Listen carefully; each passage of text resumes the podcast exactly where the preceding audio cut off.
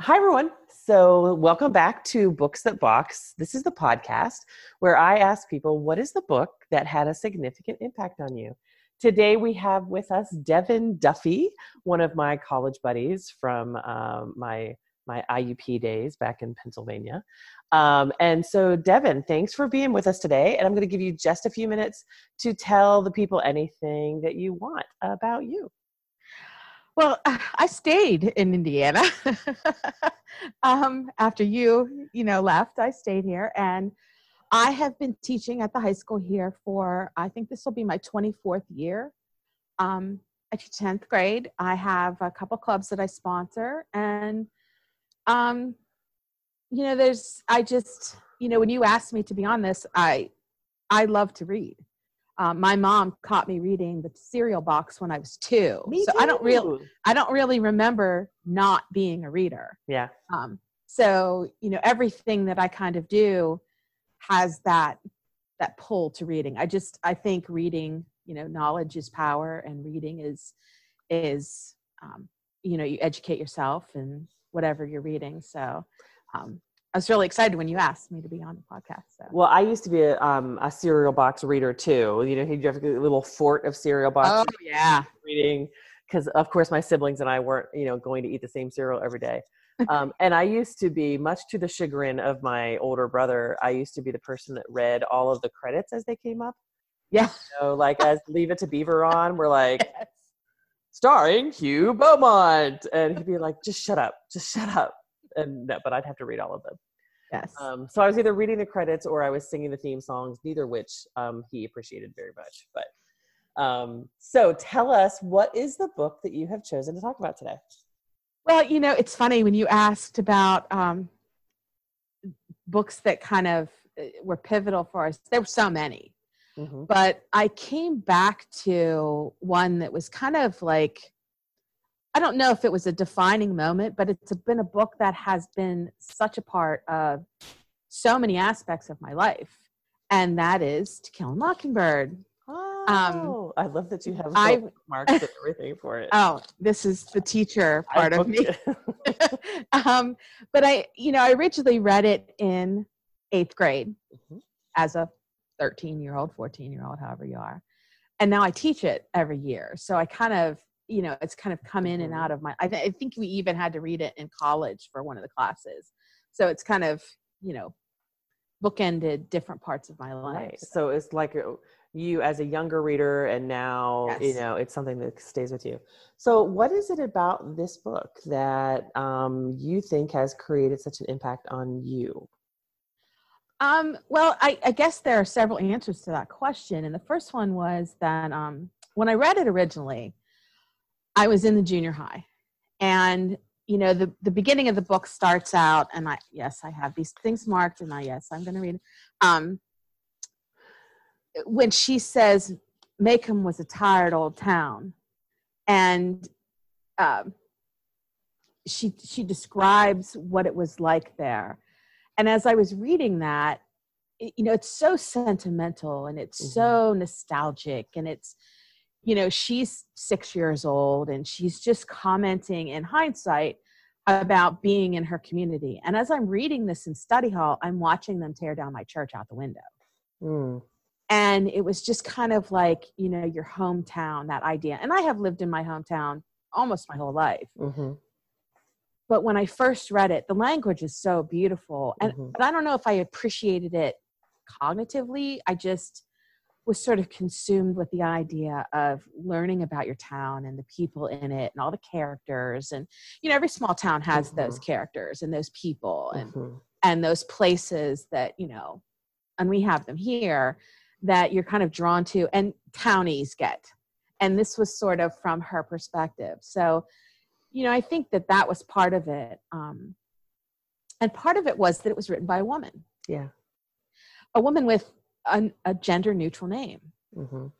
And I had, you know, this was a book in eighth grade, seventh grade, it was The Outsiders, S.E. Hinton. Mm-hmm. Um, again, an, a gender neutral name written by a woman. So I think I was, that was when I was kind of starting to learn that that was a career that women could have. Mm-hmm. Um, so it was there was two parts of it.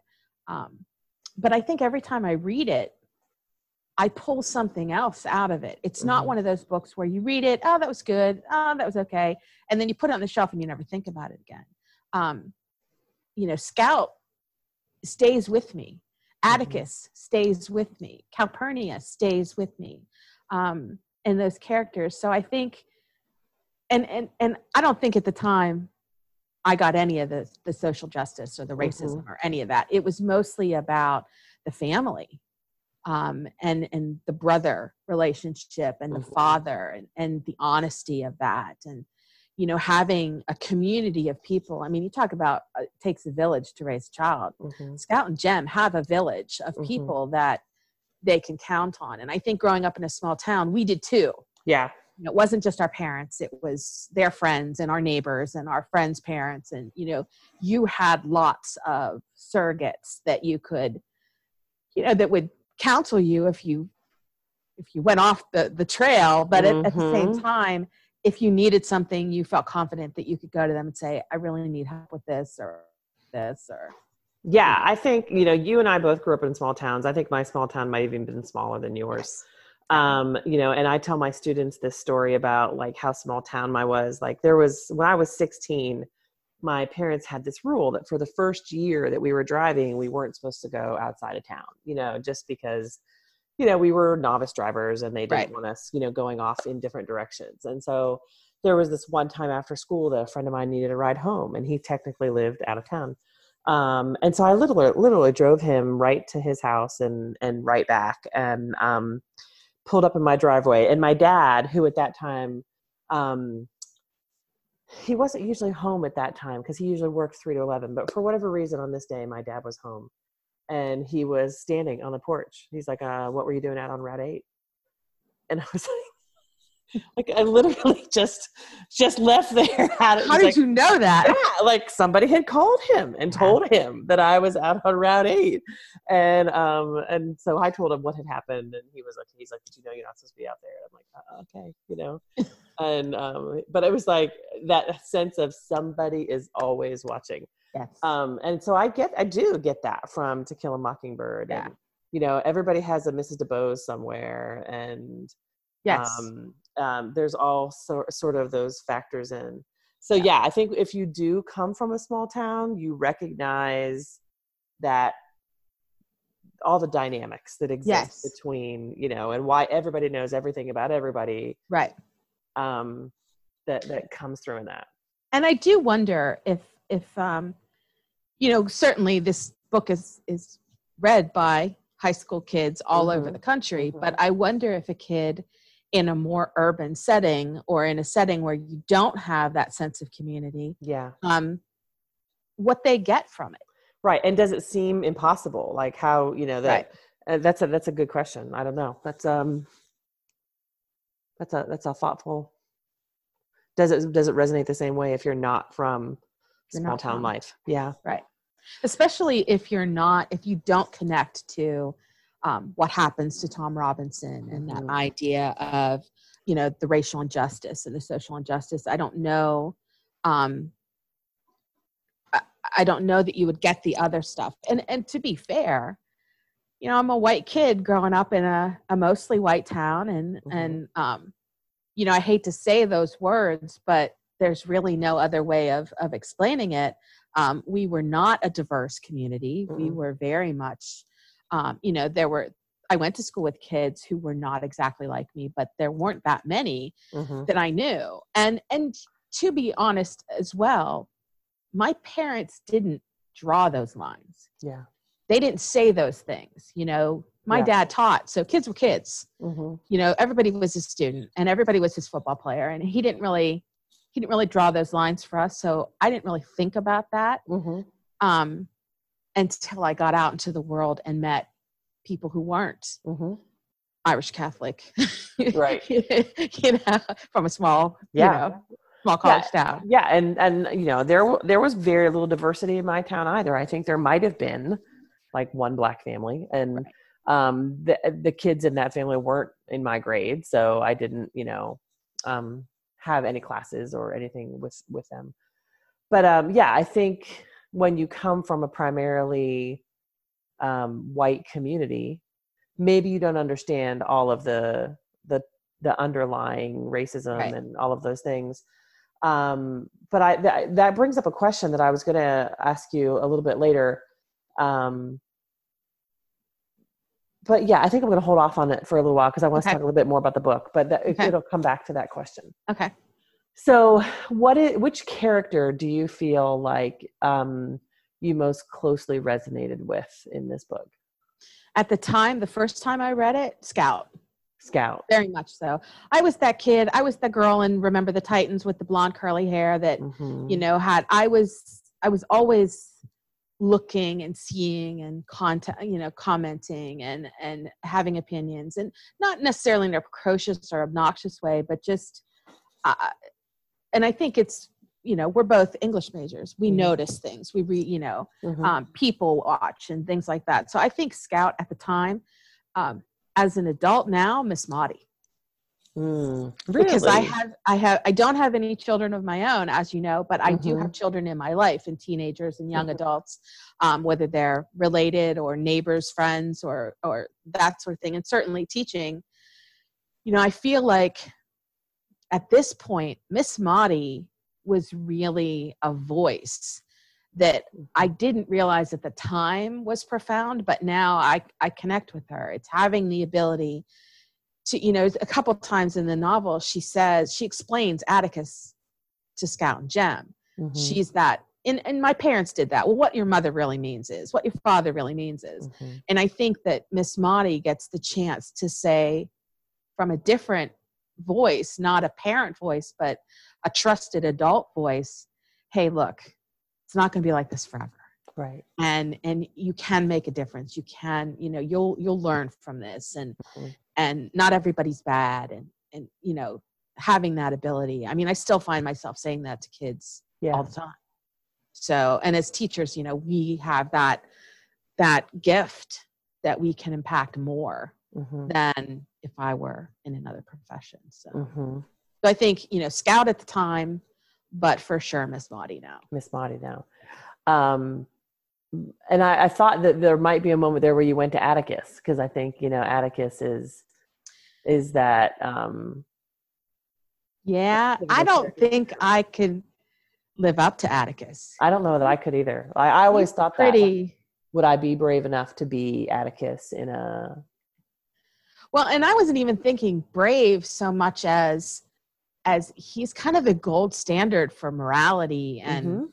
and you know always doing the right thing and you know at that at the end of the novel when he thinks that Jem killed uh killed Bob Ewell Mhm. he's willing to put his son through the system Mhm. because he knows that that's what's right and I don't think most people No.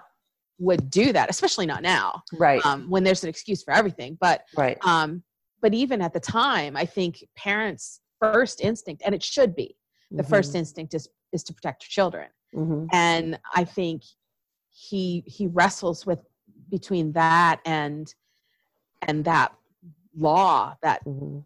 part of him so i i would love to be like atticus i would love to believe that i am but i think um i don't think i've ever been tested Yeah. the way he um, the way he has been Yeah. but you know what to be fair maybe i haven't stepped up to the test either yeah, and I, that's sort of how I feel. Like, uh, like for me, Atticus is aspirational, um, but he's almost um, not human in his yes in his perfectness, and um, and I think that's a hard, like you, I think that's a hard thing to live up to, and, and I don't know if I would. I'm sure I would be per- imperfect in in in those ways, but, and he but doesn't yeah, Miss really Maudie. in this one he really doesn't have those imperfections i think if Mm-mm. you read Go Set a Watchman the the next one I still haven't read it, and yeah and I don't know why. I just um I have had several people who have read it and have expressed disappointment in it. yes And um I just don't know if uh if I am ready to go there yet.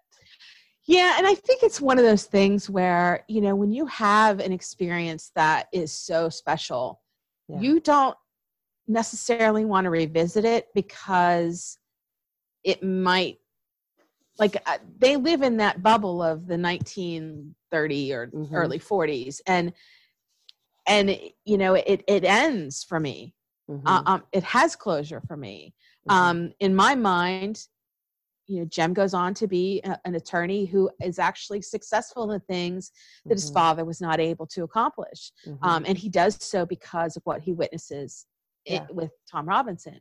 Um, and you know, I envision certain things for them, and when that doesn't happen, Mhm. I, I just I couldn't finish the book. I started it and couldn't move on because I didn't want to take away from my experience with Yeah. with Mockingbird. It Well, would be what- like having a sequel to Gatsby. I don't know that I want to know what No, happens no. after. I think I'm I'm good. I don't need to Well, know what happens with with Tom Buchanan. No, and and I don't care. Like after Daisy has done what she's done, I don't care what happens to Daisy. Right. Like Right. she's, I'm done with her. Right. Um, and I remember one of the things I do remember, um, you know, since you mentioned the the ending of that story, um, I just remember being so disappointed in in the town in Yes. the way Oh, that, absolutely. that um, Mockingbird ended, and um, there was a hopefulness in in the way that Atticus and a few other town members acted, and then I Yes. I would just remember, you know, when that book ended, feeling like that hopefulness was gone, and Uh, and that um that here was an opportunity for people to to get it and yeah. and so many didn't get it and Right.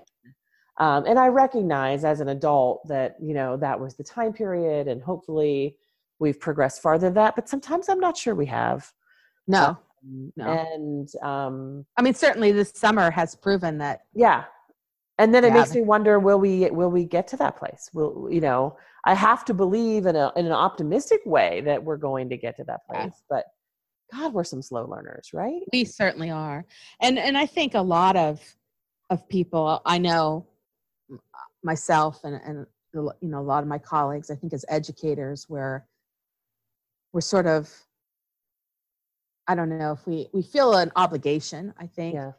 to um, you know there were a lot of book recommendations going around and I read The Color of Law. Hmm and um, I don't know if you've heard of that before. i haven't. It it talks about um, you know the governmental because of of housing and, and socioeconomics of, of a certain time period and then the the law or the the government's influence it actually created more racism when they had the opportunity hmm to take away from that you know in terms of segregation and housing and different things. And um you know that's it kind of it kind of stuck with me that you know there are institutions in place who actually feed into because in, in that color of law in, in in new york and in chicago detroit san francisco it wasn't the people that wanted to be segregated it was the government who stepped in and separated them hmm for no other reason than to control. And so, you know, for me, you said at the end the the characters. I think Heck Tate. I remember thinking at the time, why didn't he do something? Mhm. You know, but then eh, maybe he will next time. Like maybe he'll find.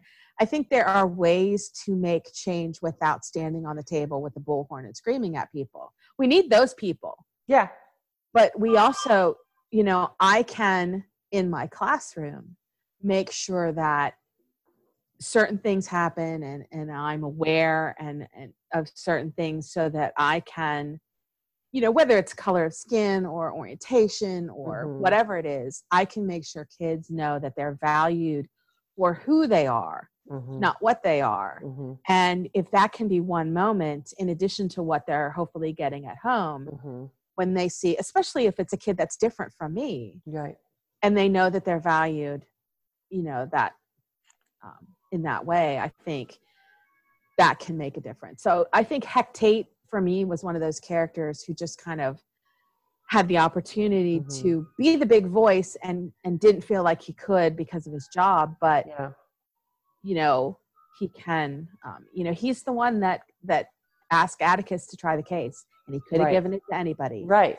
but he knew atticus would do the job and i Mhm. think you know the fact that that atticus took that case farther and had more success not ultimate success Right. But you know he kept them out for longer than Mhm. normal and you know those kind of baby steps are Yeah. frustrating but we need big steps now Yeah. and that needs to happen so I don't know if you're a member of like the 17 Facebook groups for teachers. Um, Two of um, Two of them.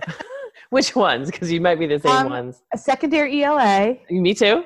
and google classroom Okay, so there's ones out there for AP Lit and AP Lang that um, Okay. that I am on to, and so this summer brought about a lot of conversations, and this is the question I wanted to ask you um, about um, people seeing To Kill a Mockingbird as a problematic text yes um, because of the of the whole white savior syndrome. yes Um, and so I'm interested uh, in what your thoughts are on, about that because I had some thoughts too. Um, well, you know, a couple of years ago, I- I started doing some research on the Scottsboro boys. I don't know if you Mhm, I do. if, if you do, um, and that kind of provided an opportunity for kids to see that you know this is the NAACP was stepping in, Mhm. and even the um, the Communist Party was stepping in and doing some things, and um, but but that spurred some conversations, and then you know I too I, I get it.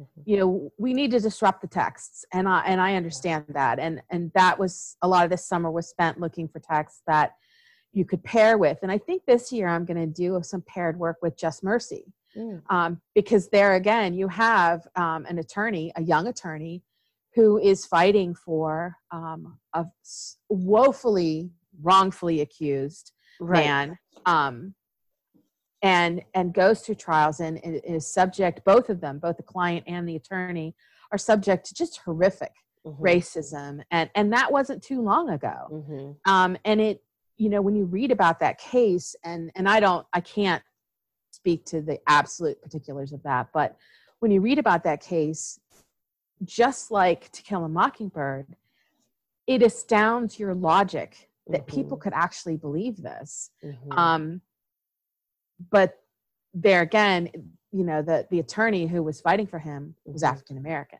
Mhm. and is African American. I think he's still Mhm. alive. So, um, you know, that kind of that kind of moves that conversation um, back to okay. So, what do we do about s- stuff like this? And I think that you know, social justice is a real thing, and I think this this generation of kids understands that and they see Yeah. that, and um, and so that's where the conversation. You know, we can be advocates.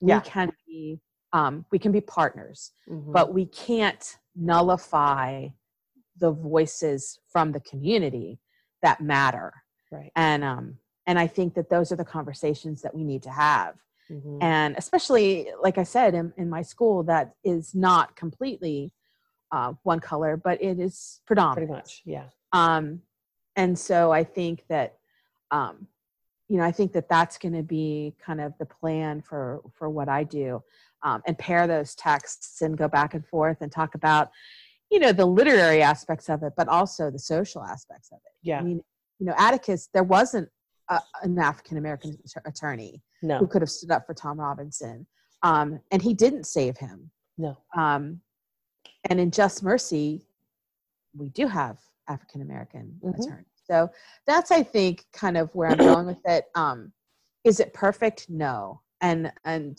so, you know, there's a lot of supplemental work that Yeah. needs to happen. But and I and I, you know, it's a it's a conservative community, so moving away Mhm. from traditional texts is it um, it meets a lot of uh, resistance. Yeah. So I think I, you know, uh, pairing them doesn't. So I can bring that together. Right. And I sort of also looked at it like I totally get the point of, you know, decrying this this concept of, of the white savior, but um I look at it like you know from a person who grew up in a community that was predominantly white and and and very little diversity. I, I really sort of look at this book as being a book that's about um, when you have when you have some level of power, you have a responsibility Yes. to use that power to Yes. help those who don't have the power. And Right. so for me, it isn't about you know um, this white guy Atticus coming in and and No. being the savior. It's about um, when when you see there are those that don't have a voice and those who are are being um, you know persecuted in some way it's your it's your responsibility to do something about it.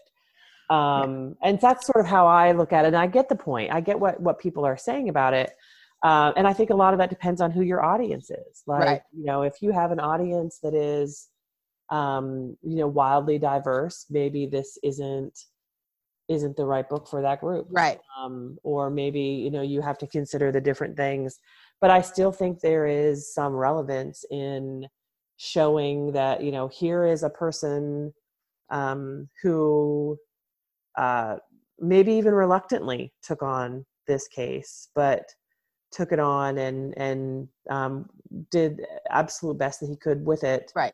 in order to um, do what he believed was the right thing and that's what i think this book is about is is doing the right thing in the midst of those who don't want you to do the right thing or Yeah. who are afraid of of people doing the right thing um and that's kind of what i took away from it so i i think it's all about your audience and Yes. and, and where you are coming from in that so but i was interested in that discussion as that i was seeing that unfold Yeah, I was as well. And you know, this year, you know, we talk about social emotional learning and things and Mhm.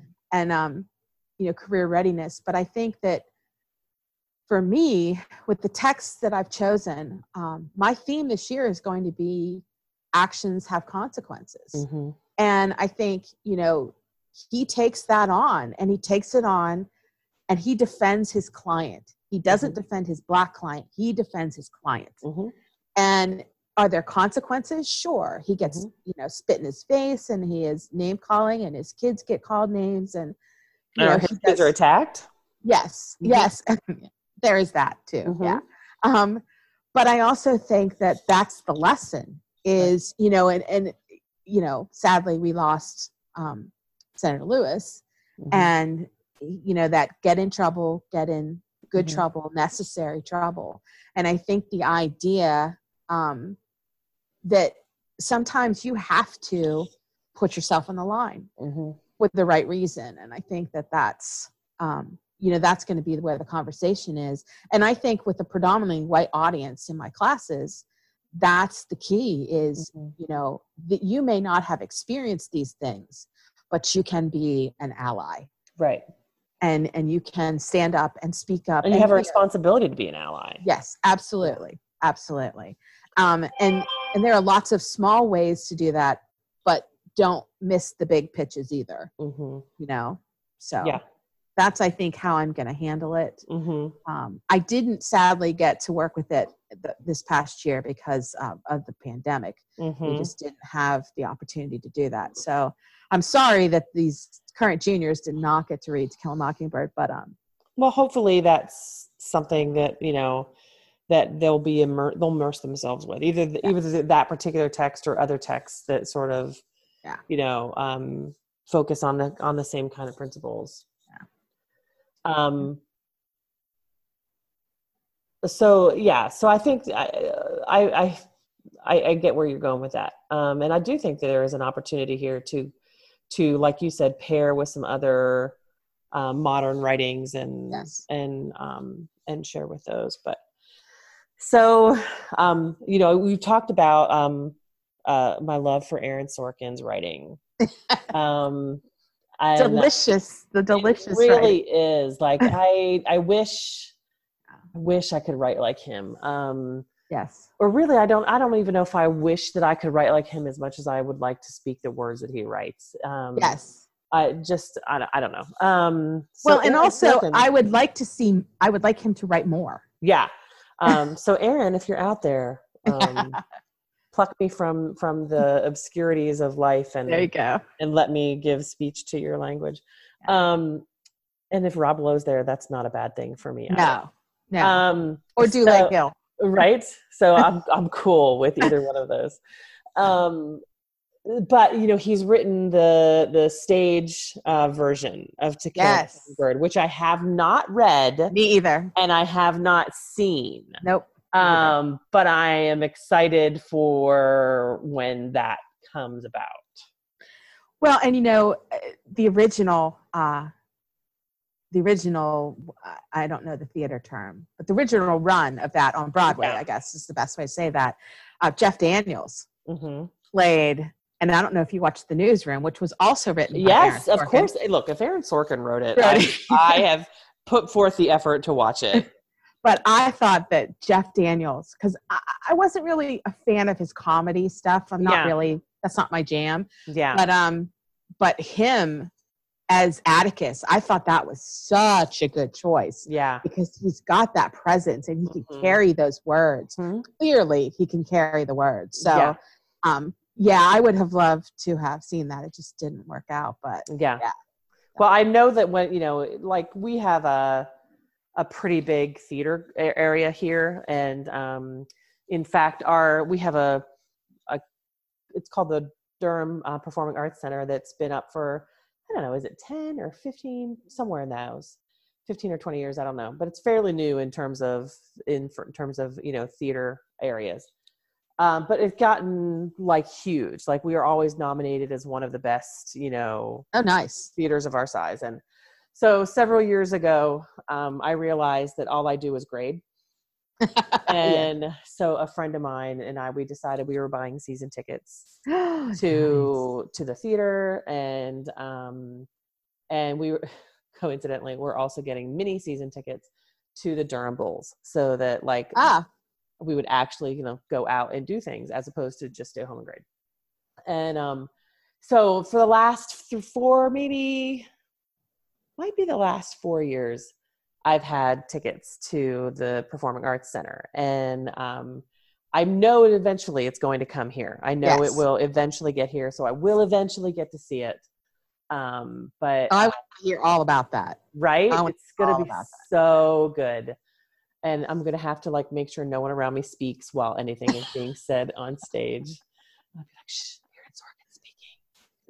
don't do that well and you know i don't know if you ever if you went to see gatsby in the theater this latest version of i Gatsby. did because my ap kids it was so funny. My ap kids um, were reading it at the time that it was being released and they desperately wanted to go see it. And so we finished the book on a tuesday and on wednesday we all went we all met because they were all seniors so or they were juniors at the time so they could all drive and um, so we all after school one day we all met at one of the theaters and we went and we saw it together nice and um, that's nice and I was disappointed, but um, I was that was too. whole- that was a whole other discussion. I had to go see it twice because I had some kids who couldn't make the first round, so you and went okay. so I, and I was better the second time. But the first time, you could tell they were all watching me, like, like yeah and I was that's, like, not, that's not how it happened like, I was just, so anyway. So tell me what you were going to say, and then I'm going to ask you some questions about that. Okay. Um, well, all I was going to say was I hope that my experience with Gatsby doesn't happen with Mockingbird for you because I went to see it and it was like an afternoon Saturday kind of showing. It was a theater filled with, you know, middle aged women. Yeah. and, you know, not a lot of teenagers were there. Yeah. But as the movie's starting, you know, people are saying, well, that's not how that happened. And that's not, and I just want to turn around and scream, we all read the book, shut up and watch the movie. you know, just let us just let us experience it. So I think the danger is that, you know, people go to see movies like that and then they you know, they comment out loud about and I noticed there was a lot of things about there were some things I liked, but there were some things I didn't. And that's Um, what you're going to get with Baz Luhrmann because Baz Right. Luhrmann is going to always Yes. Um, limit. I, I don't know if I want to use this word bastardize the text in some form. Yes. You know, like if you look at Romeo and Juliet and Mercutio's like a you know, like a meth fiend or or you know, and I'm just like, okay, that I have a real problem with that. But um you have to expect a little bit of that with Baz Luhrmann. You're going to get lots of glitz, but you're going to right also get some sort of twisted interpretation. right Um, but what was it about Gatsby that most disappointed you? um well uh, that nick was an alcoholic Yes, he I was so alcoholic. bothered. Yeah. and the, and the implication that he was in some sort of mental institution. yes I'm like, he's the freaking moral voice Yes. of the whole book. yes He's the only one that see. Finally, it takes him a while, but Yes. he's the only one that finally sees Daisy and Tom for what Yep. they are. Yep. And you're gonna well and him in a mental institution? He says in chapter two and i hate to be an english teacher about this but he says that he'd only been drunk twice in his life Yeah, how do you go from that to morbid alcoholic right. And I mean, I And- get what they're trying to say is that he was so disappointed and you know it drove him to drinking. But like, but no you can't yeah reduce the moral code of the book right to to a drunken fool. Like, a, Right. mm, I was so bothered. and the other thing that really bothered me was um the death scene with myrtle hmm it needs to be brutal hmm it is brutal the action but also the fact that you know this overprivileged Yeah. you know wealthy character has no regard for anybody but herself Right. and it needs i mean there was an a&e version i don't know if you ever saw that with um mira sorvino and paul rudd Uh-uh. and i had shown that in class for years and i always warn the kids that you know when you get to that scene you're going to hear thump Mhm. thump thump thump the car going over the body and it is disturbing it needs to be we need to be disturbed by that Right. good literature is supposed to disturb you Right. or make you think but in the movie um she just floats up into bubbles and it's it's the least dist- i mean it's not as it needs to be brutal and it wasn't Mm-hmm. Yeah. so. yeah. But Yeah. you know and and i didn't think some of the character the casting really reflected my interpretation of some of the characters No. i thought the party scenes were fine Yeah. I mean, I thought it was visually entertaining. Uh, all Baz Luhrmann's are. yes Um, but I was I was really bothered by the portrayal of Yeah, I was really like that. You you missed the entire point of the book in my mind. right Once you portrayed Nick in that way, and and i don't think that aaron sorkin will do that with I do not think that. I do not either. I think that that will. I understand the idea that when you have a text that's Yeah. I don't know what however many pages long, and so you know the great thing about the book is that you have all these little vignettes. You know, you have Mrs. Mm. DuBose and the flower garden, and you've got the fire and the snow, and all those things that never made the movie. Yeah. because the movie would be seven hours long, Right. and so I understand that. But at the same time, I think that the core of the text is the trial. Yeah. And I think that Aaron Sorkin will do that justice. Um, you want the truth? You can't handle the truth. yes. um, I think that what we will see is I think we'll see a less perfect Atticus. yes. I because would, I, do think that Sorkin, you know, if I'm even just going based on the characters in West Wing, though they are um, committed and in you know intend to do the right good thing, they all have their own weaknesses and flaws, of- flaws, yeah. of, of pride or Right. or um, you know vengeance or or whatever it is. They Right. they are they are truly human characters, yes. and I think we'll see a humanization of Atticus in that. And and I don't necessarily think that that's bad, No, um, especially in, in a modern representation of it. yeah.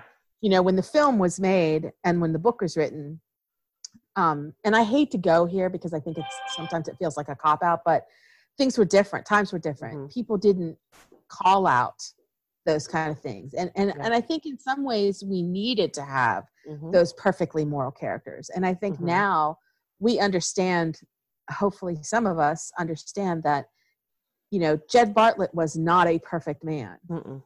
but as a as a character as that president he still inspired people and he Right. still you know was able to affect positive change and, Right. and the same thing with you know josh and cj and sam Mhm. like all those characters and i think that atticus can be less perfect and still be effective Right. Still be aspirational. Still be someone that is yes is someone that that we recognize as as doing what what they believe is the right thing to do. right absolutely which is what we need Yeah, absolutely. we need we need to know that as a society we do not have to be perfect to be our best for Right. each other right. and so i think that's and, and you can speak up for others even if you do so in an imperfect way. right absolutely Yeah. absolutely All right, Dev. So, um, have we said everything there is to be said? um uh, yeah i guess yeah i mean i Just... Um, what is the thing that you want? Let's not, let's end it with this. What is what is the thing you want your students to come away with, from with this book? What do you hope Um, stays with them? I hope I hope they appreciate what I did when I first read it was the the language and Mhm. and that connection that you can have with your town and you know even though Indiana is a lot bigger than it was at the time I, we're still a small town hmm um, but I also really hope that especially in these times you know as, as and and this summer certainly wasn't the first incident Mm-mm. but it was the latest incident that uh, you know has reminded us that we need to do better and um and i think that that's what i hope that they have a little bit of atticus in them Mhm. um and a little bit of jem in them you know be Mhm. upset by what you see um it's okay to shed a few tears but then don't forget that you saw it yeah. um, and and and you know kind of become the person who fights for those things like like you see from Yeah. from others and um go ahead.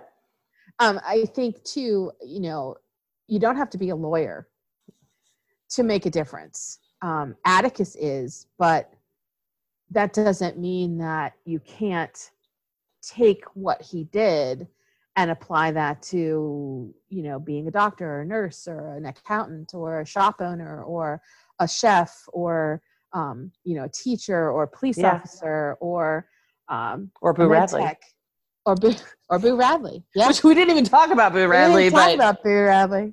but um, uh, And I think that you know the whole Boo Radley thing that you know that's an interesting idea that um, kids always don't want to know what's wrong with him, yeah, and it's hard to define what's wrong with him. He just, um, you know, and I always tell them that just because you're different that than other people doesn't mean that you can't have relationships and and see the world and try to make you know he protects those kids makes and we go- right? we go back through um, and talk about the fact that he, he put the blanket on Scout and he left those Mhm. toys for them, and you know he's sort of honestly just looking out for Mhm. the people he thinks are more vulnerable, Right. even though he is actually vulnerable as Mhm. well. Um, and it's a really good discussion to have that you know be Boo Radley in Right. some ways and look and you out do it and and you can do it quietly you don't have to do it with great fanfare you can Nope. take care of others and and even if you are a person who's not for lack of a better term brave enough to face the spotlight there are still um, contributions that you can make there are things Right. that you can do to help others that um, that don't necessarily have to bring attention to yourself if that's something Right. that you're not comfortable with Well, and you know, we also talk about you know talk about the minor characters, and there are so many in this in this text. But Dolphus Raymond, Yeah. you know, he has his his wife, so to speak, is um is African American, and his children are biracial, Mhm. and he carries that Coke Mhm. Coke bottle around in the brown paper bag, Mhm. and you know they don't. What? Why does he do that? And I think a lot of that has has to do with, you know, if if he stands on a table and screams at the town, they'll run him out, and he won't have that. He won't. He, you know, he won't have that community either. But just sort of quietly being something that they see Mhm. and eventually maybe will begin to accept the, the the choices that he's made for his life Mhm. but he needs to give them a reason for why he's done what he's done and being drunk is the reason they understand right um, but then they still have to see him with his family and Mhm. and you know hopefully as time goes on become more and more comfortable with that image. And i think you know there are lots of ways that you can affect change. Yeah. You don't have to be a lawyer. You don't have to stand on the table with bullhorn but you, you, can live your life in an open way or in an open way and treat people with dignity and respect and be an ally for those who need it. And you know those are all the things i think that resonate with me out of that text and i hope that kids take that as well and know that you know like this book was written in the 50s it was set in the late 30s early 40s but not a lot has changed No. Sadly. and and i think we have to keep coming back to that why Yeah. and what can we do um you know any of us do Yeah. so What do you that's think- really What do you think the role of Mrs. Dubose was in this book? um i think to signify the old way of thinking and she is legitimately old Mhm. um and the kids also you know why why does jem get so mad when she dies and you know that's a, a conversation too but um and and and they don't really understand in this day and age why atticus thought her um, going clean and sober before her death knowing she was dying was brave was an act of courage. And um and so there's a lot we talk about how you know courage comes in lots of different forms too. And you know ha- having the courage to get right with yourself before you meet whoever's in that next realm is tough Mhm. um it's it's easy to just turn your back on your mistakes and not you know not come clean li- literally and Mhm. and you know face what you've done does she face being an ugly racist no she does not Mm-mm. but does she face being a drug addict yes she does and Mhm. she and she turns that around and so And does she see compassion in others that hopefully, you know, will inspire her to be more compassionate, or at least people who see her to be more compassionate? um i don't think she has the time to do that because she dies No. so quickly after that No, but, But I as think- a reader, do we see that? Yes, I And- think we see that. Yeah, and and the fact that you know Atticus made them read to this woman as punishment, Mhm. but really it was to comfort her. Mhm. And I think you know having having that perspective as a kid, knowing that adults make decisions for uh, there are lots of layers to those decisions, is a is a growing up moment Mhm. um, for kids too. So yeah, I think that the characters, the the smaller characters in this text, uh, the, you know, um, look at you. Uh, um, oh, what's her Ewell? Mayella Ewell. Mhm. I mean, she, the things that have happened to her in her life, and she's terrified of her father, and Mhm. should be because he's, you know, Mhm. um, and having those conversations. That's a tough conversation to talk about that situation because you never know who has experienced those kinds of Mhm. of issues. But I think, you know, I think the, this generation is more compassionate because they understand that that stuff happens. Um, they still hate what she did, but they have a better understanding of why she did it. Mhm. Um, and I think that we need to, you know, you see all these um, posters and and um, phone covers and T-shirts and whatever that say, you know, be kind. You never know what somebody else is going through. And I think that Mayella is one of those characters that it would be very easy to hate her. And I do hate what she did, but I understand that this is a, a girl who has never had the opportunity to be any better Mhm. than what she is um, because of a horrible human being who um, you know who brought her into this world so Mhm. Yeah. but but yeah i mean i think the characters are really um are really rich and i think that that's you know I, we talked at the beginning about um you know i'd i'd always been a reader and and you and i grew up in a time when i think it was the adolescent lit you know it's really the the beginning of, of Mhm. that sort of you know with um, Judy Blume and S.E. Mhm. Hinton. But um, but I think I think Harper Lee was different for me because it it changed the game. Mhm. You know, it I loved those writers, but Harper Lee was a female, Mhm. a writer, and you know I had always been a reader, and I was at that time in my life where I was dabbling with you know bad poetry, and um, and I think that those female writers, those women writers of the time that resonated with me, have kind of given me that sort of in my brain that I can do that too. Yeah. that's I have the capability of doing that too. And I think for young readers, having the narrator be a young, you know, character, having Scout be the sort of the the the lens of this book, Mhm. um, I think is something that as a young reader, you know, you appeal are appealed Yes. or, or like I said, you find appealing or are attracted by that as well. It's it's it's reachable. Mm-hmm. You know, it it doesn't seem like you know it's not Shakespeare, which i is tough at that age because it was written by a you know you you don't necessarily have Romeo and Juliet notwithstanding you don't have a Mhm. lot of teenage or younger characters Mhm. and certainly not as a narrator but you know Scout Six Mhm. and um and i think that that's where the humor comes from because Yeah. six year olds are funny but it's also told in hindsight so you have sort of the mature voice coming out Right. of a six year old's mouth Yeah. um and i i like that too so Yeah. but good writers make you want i mean aaron sorkin you know it makes you want to be a writer it makes you want to do those things so Yeah, or an actor. or an actor yes but yeah, that I, I yeah, I think there's a lot of very rich characters in that text. yes Um, Yeah. that come through and show you. Um, you know, we didn't even talk about Calpurnia, but you know, Calpurnia is that. Oh, yes. The scene, I think the Mhm. scene for Calpurnia, um, that really, there are two scenes with Calpurnia that really stand out for me. And the one is when she takes the kids to church, to Mhm. her church, um, and they see her in her own community.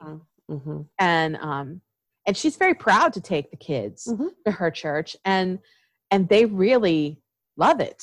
You know, there's, Mhm. there's that moment. But I think the other one is, um, later on in the book when um, Aunt Alexandra, who I just can't stand. hmm Um, and I hate her so much. The kids know I hate her.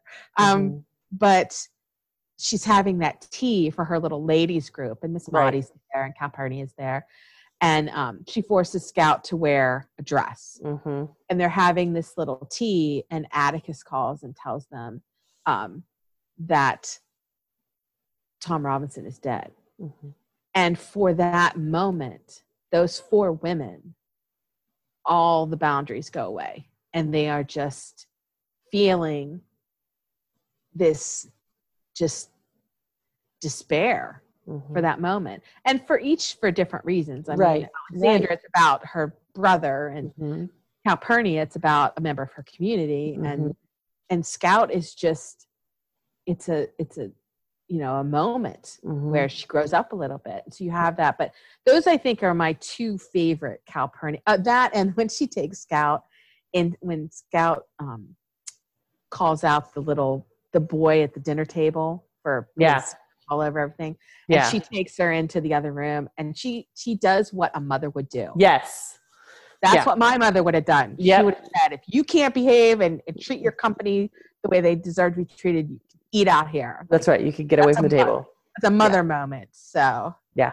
in fact, the kids, you know, and and and that's an interesting question. Who and it speaks to the relationship between Atticus Yes. and Calpurnia. The Atticus, you know, has essentially, you know, um, treated Calpurnia like someone, like a like like she's a member of the family because she feels, Yes. you know, that she can act like a member of the Yeah. family.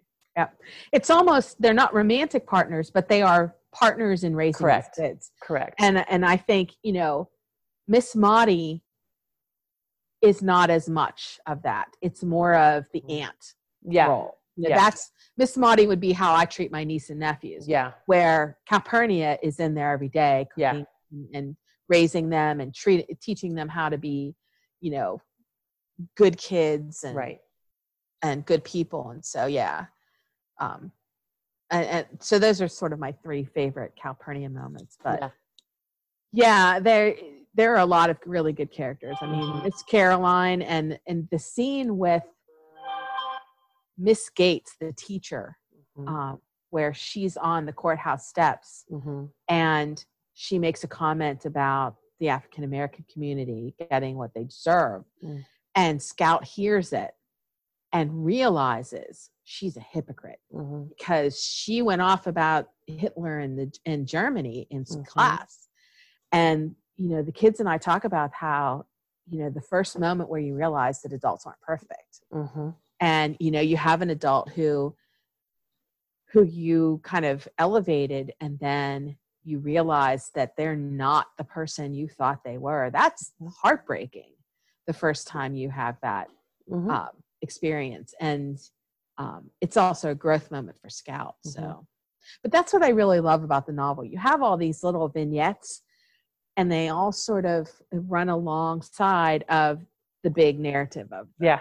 trial so but yeah i this book to me kind of i mean it's always been a part of my life Yeah. so but it's um, it's certainly not the only one No, no. It's sometimes hard to choose, right? it was very hard to choose yes i could have gone in several different directions What was second runner up?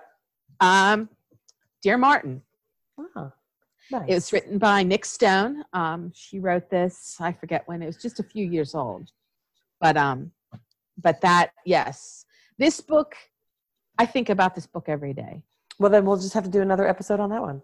okay we can do that We'll do another episode on that. we can do that that would be All right. fun Well, thanks, Devon. I so appreciate you talking with us today. Super Thank fun. you. yes And um, be thinking about Dear Martin. We'll come back and do that one uh, on another day. cool that'd be great All right. Thanks, Dev. thank you Bye.